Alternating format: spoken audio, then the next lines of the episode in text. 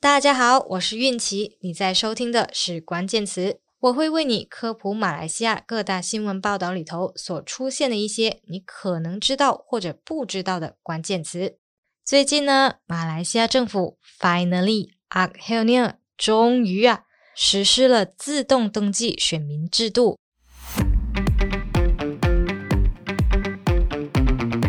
你是不是觉得小助理很夸张？不就是文第十八，二十一岁投票改成十八岁投票，有什么大不了的咩？不说你可能没注意到，其实目前世界上大多数国家的投票年龄都是十八岁，在东盟国家中也只剩下马来西亚和新加坡还维持着二十一岁的合法投票年龄。本期关键词，我们就来聊聊文第十八，十八岁的年轻选民来势汹汹咯。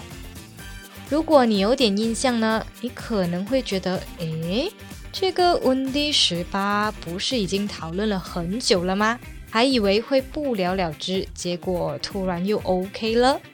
其实它不是突然 OK 的，在很久很久以前，二零一八年五零九大选的时候，西盟众多的竞选宣言之一就是把最低投票年龄从二十一岁降低到十八岁。然后呢，在二零一九年七月，青体部部长塞沙迪就在国会提呈修宪，将投票年龄和候选人竞选年龄从二十一岁降到十八岁，同时还要落实选民自动登记制度。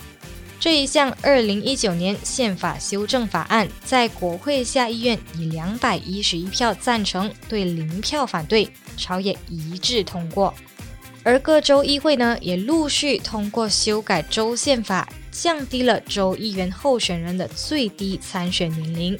截至目前为止，全国只剩下马六甲还没有修宪降低候选人的竞选年龄。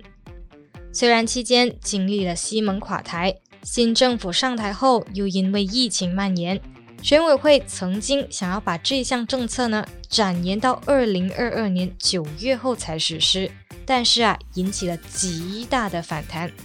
反正最后呢，这项政策从去年二零二一年十二月十五日开始生效，也就是说，从那天之后举行的所有选举，不管是大的、小的，州选还是全国大选，都会有十八岁至二十一岁的年轻选民参与投票。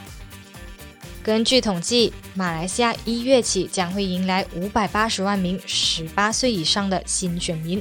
选民增加了 百分之四十， 影响了目前的选区结构。但是呢，马来西亚宪法规定每八年才能够进行一次选区划分，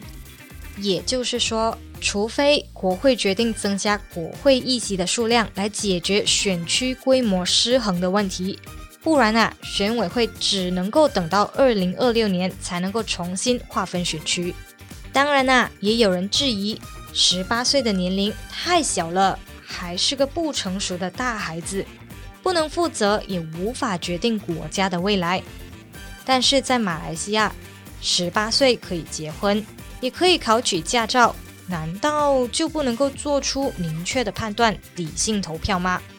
年龄不能够作为判断公民素质有多高的标准。当务之急啊，政府应该做的是修改课纲，让孩子们在更小的年龄就对公民素养有基本的了解和认识，而不是被其他老师借用去教所谓更重要的科目，因为公民教育也很重要。感谢你收听这一期的关键词，我们下期再见，拜拜。